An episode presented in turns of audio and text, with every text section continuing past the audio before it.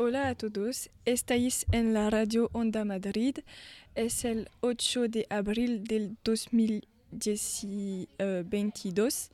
Hoy vamos a hablar de un tema que afecta a más del 84% de las mujeres y niñas. Muchas de ellas dicen haber sufrido ya acoso sexual en las calles de Madrid.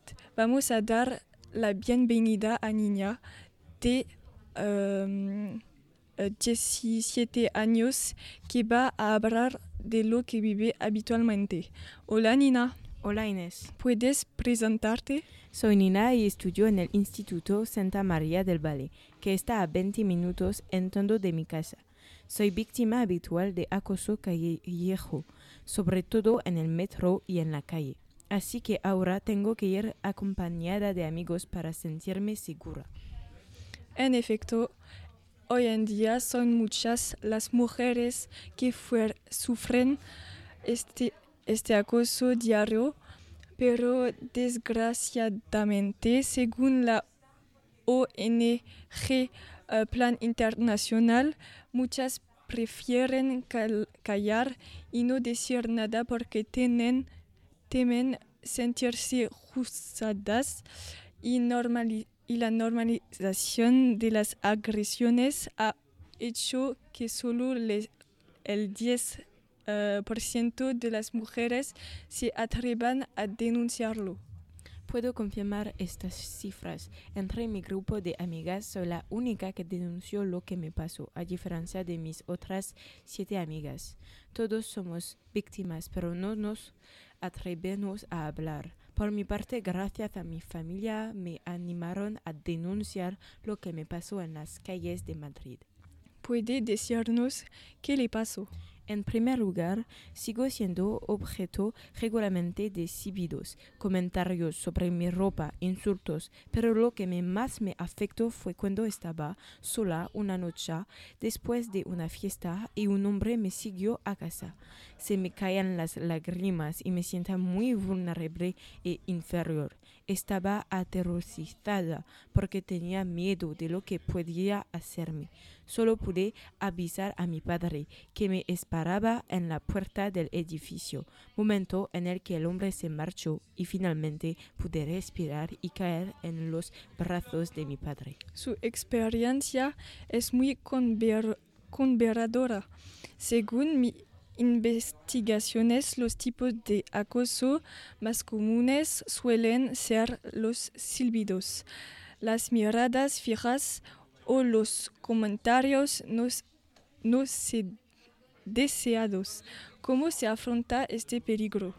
Como dije, ahora no me siento preparado para salir solo y he informado al Ayuntamiento de Madrid de las zonas más peligrosas de Madrid, que deberían estar más vigilantes. Sé que la ciudad intenta hacer esfuerzos para ayudarnos, pero desgraciadamente no es suficiente. En 2018, el ayuntamiento quiso poner en marcha un plan de acción para que las mujeres y las niñas de Madrid estuvieran más seguras en los espacios públicos. El gobierno de Madrid indicaría los puntos donde la ciudad es más peligrosa para ellos. También he acudido a la policía para presentar una denuncia, pero desgraciadamente no tengo pruebas ni testimonios, por lo que sé que esta denuncia está condenada al fracaso. Es cierto que sería muy importante que el Estado interviniera porque hasta el 40% de las mujeres no vuelven, vuelven al lugar donde sufrieron. Esta es una justicia injusticia que las mujeres experimentan a diario.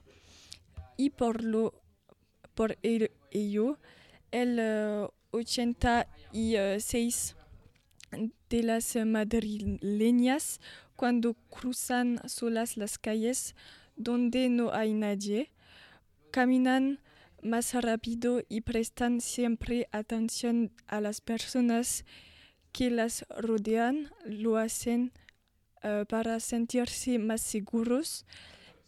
En cuanto a ti, niña, formas parte del 87% eh, de las mujeres que intentan ir por la calle en grupo o acompañadas. También sé que los amigos prueban una técnica cuando están solos, pero el verdadero problema son los acosadores, que no se dan cuenta de la gravedad de sus actos por lo que continúan. Deberíamos aumentar las penas para los acosadores y luego iluminar más las calles y aumentar el personal de seguridad en el metro para que por fin nos sentamos seguras. Estoy totalmente de acuerdo contigo, Nina. Aún queda mucho por avanzar para que las calles sean por, por fin un lugar seguro y para luchar contra este acoso diario. Gracias, Nina, por tu intervención y tu conmovedor testimonio. Fue un placer venir a su radio porque quiero animar a las mujeres que permanecen en silencio a que hablen. Gracias por tu mensaje. Adiós.